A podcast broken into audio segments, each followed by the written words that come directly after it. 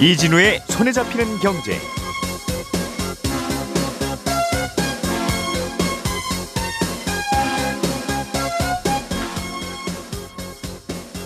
안녕하십니까 이진우입니다. 혹시 지금 전기차를 타고 계시거나 아니면 앞으로 전기차를 살 생각을 갖고 계신 분들은 오늘 저희가 준비한 소식에 특히 더 관심을 가지셔야 될 것 같습니다. 다음 달부터 전기차 충전 요금을 어, 지금보다 좀 비싸게 내야 되고요. 더 중요한 건 내년부터는 더 많이 지금보다 더 많이 내셔야 됩니다. 전기차 구입하실 때 계산기 잘 두드리셔야 될 것 같은데 오늘 자세하게 전해드리겠습니다. ETF 투자를 할 때 가만히 보면 어, 선물 ETF가 있고 현물 ETF가 있고 그렇습니다. 예를 들어서 뭐 구리에 투자한다고 하면 구리 선물 ETF도 있고 구리 현물 ETF도 있고 그런데 이 둘의 차이는 뭐고 투자하려면 어느 쪽이 더 좋은 건지 장단점도 함께 알아보겠습니다. 나라 밖 소식도 한번 살펴보죠. 최근에 스웨덴 총리가 총리직에서 물러나게 됐습니다. 그런데 그 이유가 스웨덴에서 실시하고 있는 월세 상한제 때문이라고 해요. 스웨덴에서 하고 있는 월세 상한제라는 건 어떤 제도고 이게 총리까지 물러나게 되는 이유가 된 어, 배경은 또 뭔지 자세하게 또 들여다보겠습니다. 6월 23일 수요일 손에 잡히는 경제 광고 듣고 오겠습니다. 오늘의 뉴스를 프로파일링 합니다. 평일 저녁 6시 5분 표창원의 뉴스 하이킥.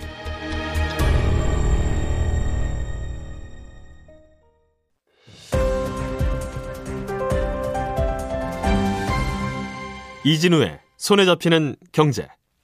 네, 재미있고 유익한 경제 뉴스들 모아왔습니다. 김현우 행복자산관리연구소장, 에셋플러스 김치영 경제뉴스 큐레이터 그리고 손에 잡히는 경제 박세훈 작가 세 분 나오셨습니다. 어서 오세요. 안녕하세요. 네, 안녕하세요. 네, 경제 뉴스의 디즈니랜드를 만들어 보겠다. 네. 는게 우리의 네. 갑자기 왜요? 갑자기 그런 재밌게. 생각이 들었어요. 어. 네. 스웨덴 이야기 좀 시작해 보죠. 네. 어, 스웨덴 총리가 총리직에서 최근에 물러나게 됐는데 네. 이게 뭐 그냥 임기가 다 돼서 그동안 고생하셨습니다가 아니라 그렇습니다. 당신 내려와라 안 네. 되겠다. 그렇게 된 겁니다. 이유는 여러 가지가 있겠습니다만 네. 스웨덴에서 최근에 시작한 월세 상한제 이거가 음. 부작용이 좀 있었던 모양이에요. 최근에 시작한 건 아니고 예. 꽤 오래전에 시작되긴 했어요. 음. 어, 일단 스웨덴의 월세 정책부터 말씀을 드려볼게요. 네. 스웨덴은 월세를 시장 가격에 맡기지 않고 있습니다. 어떻게 정하느냐? 음. 꽤 독특한데 세입자들을 회원으로 두고 있는 세입자 단체가 있고요. 세입자 협회 이런 네, 거겠죠? 예. 집주인들이 모이는 단체가 또 있습니다. 임대인 협회 이런 그렇습니다. 거겠죠? 이 예. 둘이 매년 만납니다. 지역 단위로 협상을 합니다. 아. 마치 우리가 지금 우리도 그렇죠. 지금 우리도 매년 최저임금 정하자. 지금 정하고 있는데 예. 어, 얼마로 할 거냐 두고 협상하는 거랑 비슷합니다. 그러니까 아니 세입자 단체가 뭐라고 월세 협상을 하느냐 싶은데 이게 한 20세기 초반 1920년부터 관행적으로 이렇게 월세를 정하다가 예. 1978년에 이 관행을 아예 법으로 정해버렸습니다. 잠깐만요. 그러니까 내 집이고 다른 사람 집이고 집집마다 다 월세는 다른데 네. 협상을 하는 게 뭐예요, 그럼? 월세 상승률? 네, 상승률. 어느 정도로 올릴 것인가. 요거 협상을 야, 합니다. 그게 지역별로도 다르고 그렇습니다. 집집마다도 다를 텐데. 그렇죠. 아, 뭐 일단 좀 들어보죠. 네. 예. 그래서 그럼 월세 가격 어떤 기준으로 정하냐? 예. 협상할 때 가장 중요한 기준이 되는 게 물가 상승률입니다. 예. 대략 한 평균 한 1.5에서 1.9% 정도 오르는, 오르는데 음. 월세 상승폭도 여기에 맞춰서 정합니다. 음. 집주인이 작년보다 이 정도 비율 이상 올리면 안 되는 게 법이군요. 그렇습니다. 음. 2019년 자료 찾아보니까 2.1% 전국 평균 올랐더라고요. 예. 어, 참고로 스웨덴은 주택을, 주택을 전체가 100채라고 가정하면 대략 한 60채 정도가 개인 소유고요. 자기가 자기 집 사는 거니까 이건 월세와 무관한 집이고. 무관합니다. 그 중에 한 예. 20채 정도를 월, 임대를 주고 있고 아하. 나머지 40채 정도가 공공에서 진행하는 임대주택입니다. 공공 물량이 많긴 하네요. 꽤 네. 그럼 집주인 3명 중에 2명은 나라고 네. 한 명이 이제 개인 집주인인 그렇죠. 런 구조네요. 그런 예. 구조에서 매년 만나서 협상을 합니다. 어.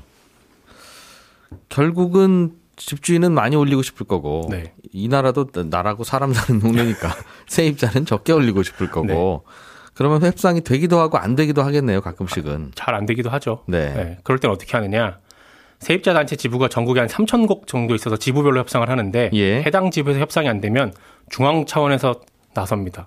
중앙 차원에서 나서서 재협상을 하고요. 이것도 지부별로 협상한다는 건 각 지역마다 동네마다. 상승률이 네. 각각 다르게 그렇죠. 어, 우리나라 뭐 마포구는 얼마 올리고 네. 동작구는 얼마 올리고 그렇습니다. 뭐 대구 수성구는 얼마 올리고 그렇습니다. 음, 알겠어요. 중앙 차원에서 나서도 안 되면 네. 정부가 나섭니다. 그때는 아하. 정부가 나서면 거의 해결이 됩니다. 이것도 이벤트네요 매년.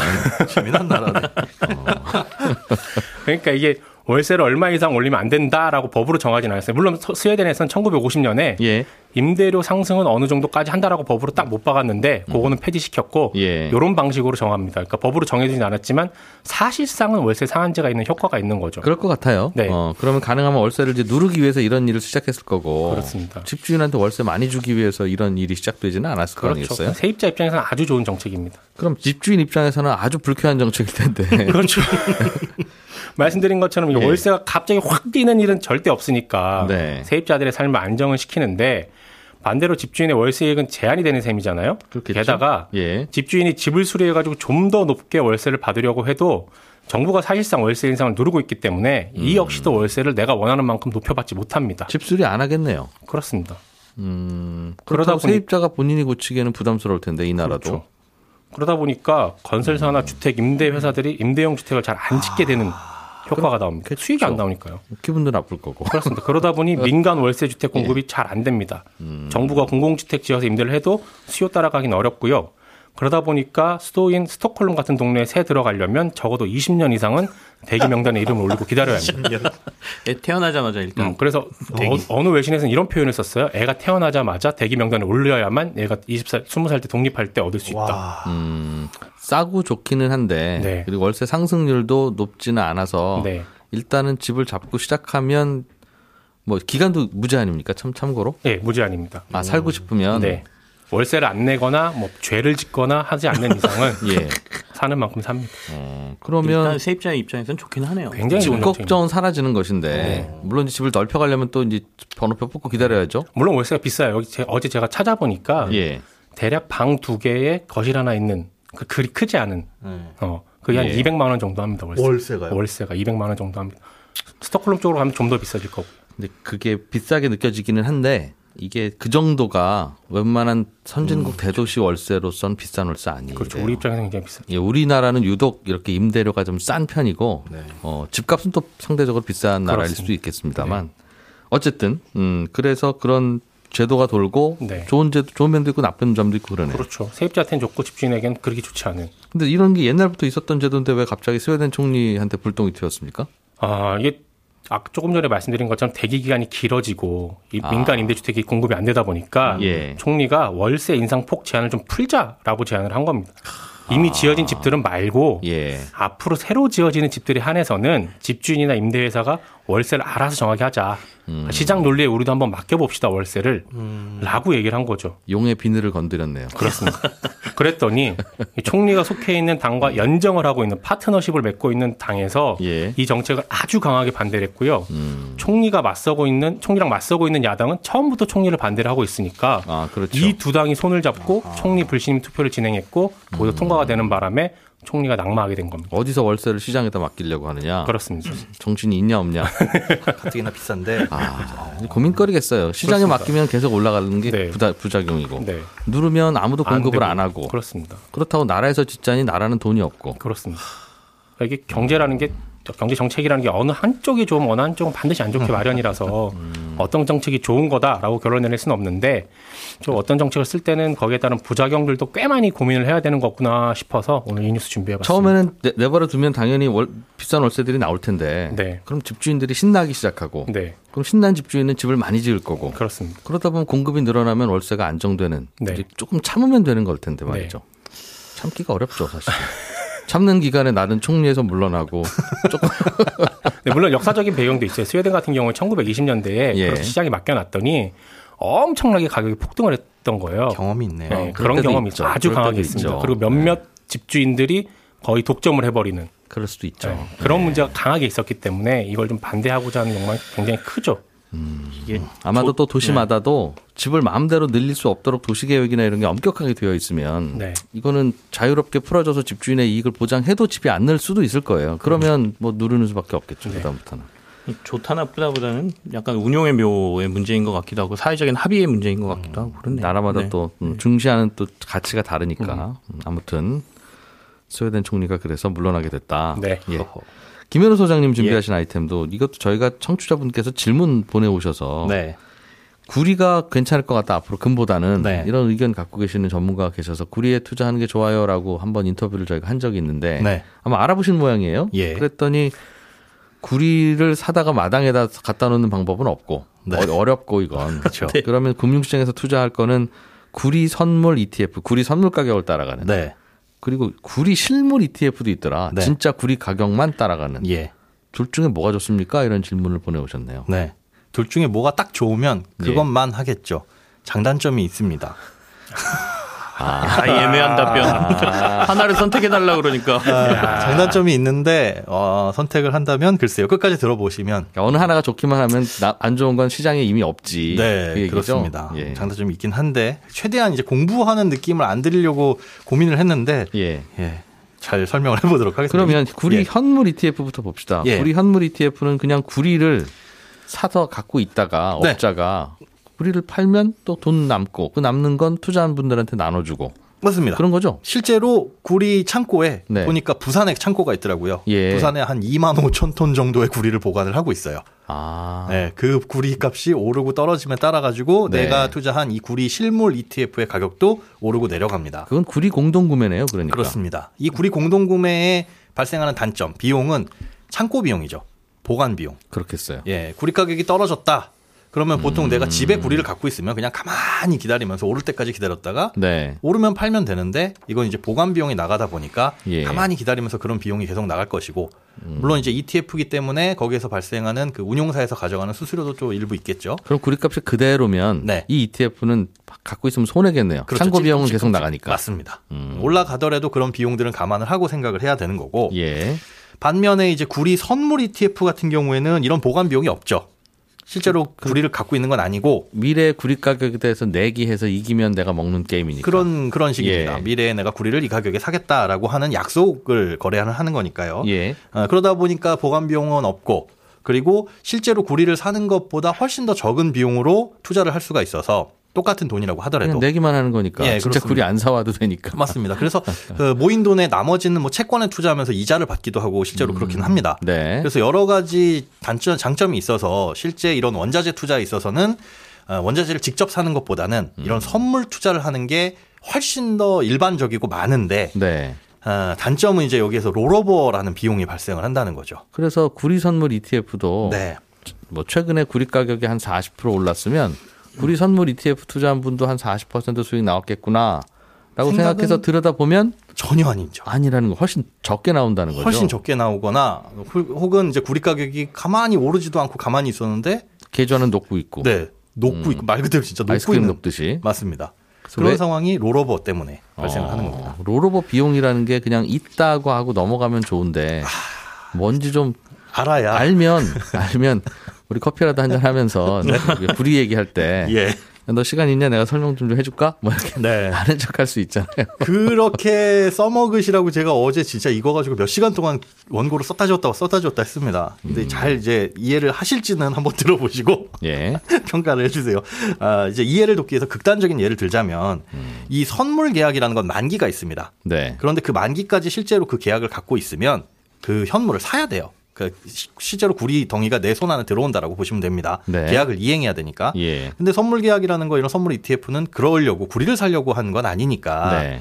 아, 그때 그때마다 그 계약이 만기될 때마다 다음 달 거, 다음 회차의 선물 계약으로 갈아타야 되는데 그 선물 계약은 매달 하나 보죠? 어, 구리 같은 경우에는 예, 그렇습니다. 아. 뭐 주식 같은 경우에는 3, 6, 9, 12. 음. 예, 우리 코스피 시장 같은 경우에는 그렇게 기간이 있는데 그건 예. 이제 어떤 선물이냐에 따라서 조금 다릅니다. 그럼 1월 말 구리 가격은 얼마? 2월 말 구리 가격은 얼마? 얼마. 여기에 이제 내기를 해서 난 요 정도 될 것 같아. 그렇죠. 라고 해서 요거보다 오르면 뭐 그만큼 가져가는 뭐, 뭐 거고. 그, 런 네. 뜻이라는 거죠. 예. 예. 요걸 이제 예를 들어 볼게요. 다음 달 구리 한 덩이를 100만 원에 사겠다는 선물 계약을 했어요. 예. 그래서 다음 달 만기까지 그대로 갖고 있으면 이 구리가 한 덩이가 들어오니까 음. 만기가 될 때 다음 달 계약으로 갈아타려고 봤더니 예. 어 다음 달엔 구리 가격이 오를 것 같아. 그래서 한 덩이에 200만 원에 거래가 되고 있습니다. 다, 다 음 달 선물 가격은 그렇습니다. 네. 그러면 나는 지금 한 덩이에 100만 원짜리 계약을 갖고 있으니까 이걸 팔고 100만 원이 남는 거잖아요. 그렇겠죠. 이 100만 원으로 다음 달 계약을 살려면 반덩이 계약을 사게 되는 거죠.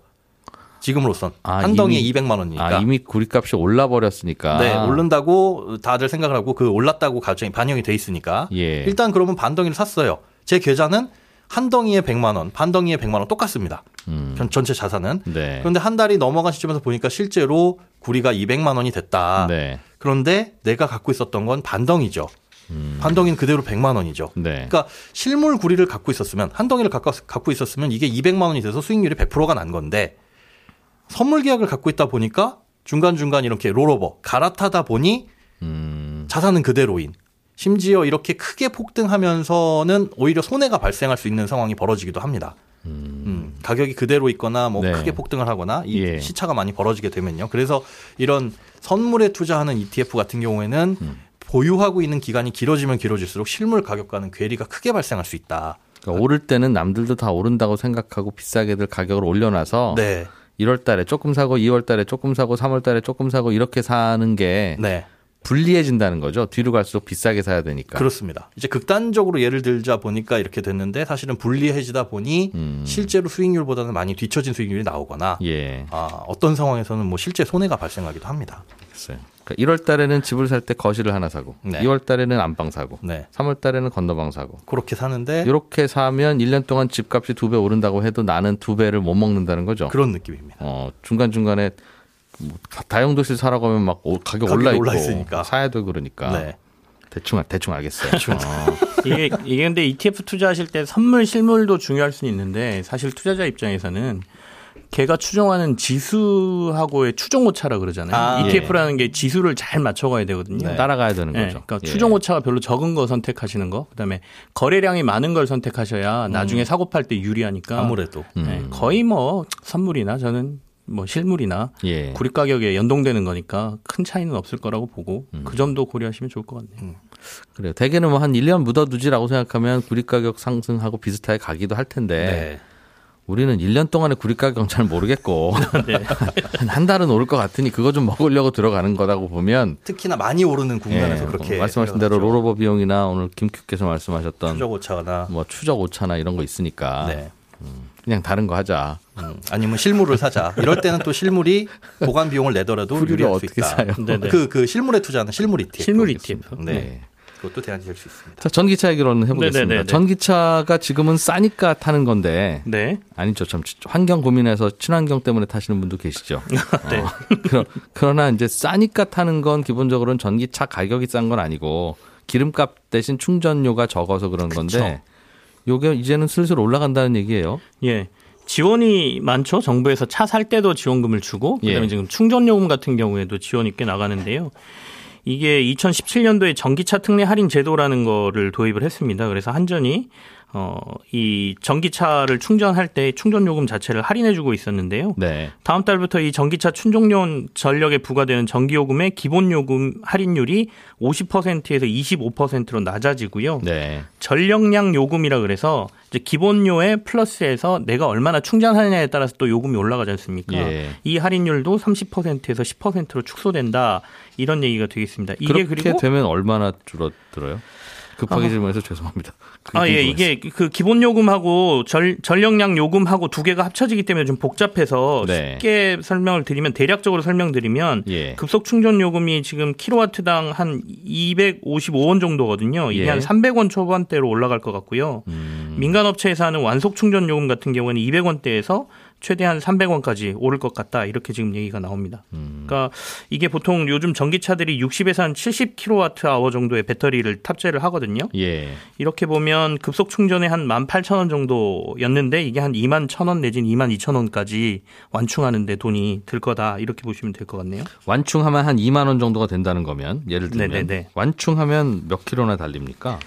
어, 완충했을 때 지금 뭐 요즘 제일 새로 나온 게 아이오닉 5라고 현대차에서 나온 거 있잖아요. 예, 예. 이게 72kWh 정도의 그 배터리 용량을 가지고 있거든요. 네. 이게 500km 정도 주행한다라고 450에서 500km 정도 주행한다라고 지금 얘기를 하고 있습니다. 그러면 휘발유를 담으면 대략 한, 한 5, 6만 원? 6만 원 6만 정도 원? 넣어야 이 그렇죠. 정도 달릴 만약에. 연비 한 13km짜리다라고 생각해서 휘발유가 한 1,500원이다 리터당 이렇게 계산해 보면 한 5만 8천 원 정도 나온다고 보면 됩니다. 근데 한 2만 원 정도가 충전 네, 요금이다. 네, 네. 여전히 전기차가 좀 싸네요. 하죠. 싸긴 싸긴 근데 내년 싼데. 7월에 예. 이 할인 제도가 전부 없어집니다. 에잉? 전기 요금과 관련된 할인요. 그럼 전기차는 그냥 그럼 냉장고 전기 요금 내야 된다는 거예요? 네네. 이게 단계적으로 지금 없어지고 있었고, 원래는 2019년도에 전부 없애기로 했는데, 시장의 예. 충격을 고려해서 이걸 단계적으로 축소하기로 바꾸면서, 올해 지금 내 다음 달부터 조금 더 축소되고, 내년 7월에는 이제 완전히 없앤다. 내년 이렇게. 7월 되면 그럼 얼마가 되는 거죠? 어, 내년 7월 되면 지금 아까 말씀드린 대로 전기 요금의 기본료 할인이 지금 25%로 축소됐고, 네. 그 다음에 전력량 요금은 30에서 10% 정도가 할인이 됐으니까 그렇게 되면 한 20%에서 30% 정도 더 오른다라고 봐야겠죠. 오른다. 그럼 이만한 휘발유 5만 원으로 해당되는 전기가 2만 원어치만 충전하면 달리던 게 한 3만 원어치 충전해야 된다는 뜻인가 봅니다. 예, 그러면 이제 그 휘발유 요금은 유류 가격에 따라서 조금씩 바뀌니까요. 예. 큰 차이 없이 한 20%에서 10% 내외 의 가격 차로 좁혀진다는 얘기가 되니까 그럼 전기차 돈만 생각하면 못 사겠네요. 하이브리드카가 훨씬 효율이 높다 이렇게 계산이 나올 수도 있을 것 같아요. 그래서 지금 나오는 얘기가 이럴 음. 경우에 정부가 추진하고 있는 그 친환경 차들의 보급률 자체가 예. 떨어지는 거 아니냐, 목표에 달성하지 못하는 건 아니냐라는 얘기가 지금 나오고 있거든요. 예. 저 정부 입장에서는 지금 전기 요금의 차이 때문에 전기차를 사고 안 사고보다 도리어 전기차를 사용하시는 분들이 충전소의 보급 문제를 더 강하게 지적을 하고 있어서 그렇죠. 충전소를 넓히고 급속 충전 시설을 넓히는 데 더 정책에 주력을 하겠다 음. 이렇게 지금 얘기를 하고 있는 상황이죠. 예. 또 충전도 또 시간도 많이 걸리고 그래서 네네. 일단은 밤에다가 내 차 갖다 놓고 낮 아침에 타고 나갈 수 있으면 딱 좋은데 네네. 그럼 거기에 이제 주차장이 돼야 되는 거라서 충전도 하지만 네. 그게 좀 많이 불편하다고 하시더군요. 지금 전기차 한 대당 충전기 비중이 작년 말에 0.51%니까 예. 뭐한 대가 안 되는 상황이고요. 올해 말로 되면 0.46%까지 떨어지고 뭐 내년에는 0.41%까지도 떨어진다라고 얘기를 하고 있거든요. 근데 두 대당 한 대꼴로 전기차를 충전할 수 있게 만들겠다라는 게 정부의 목표예요.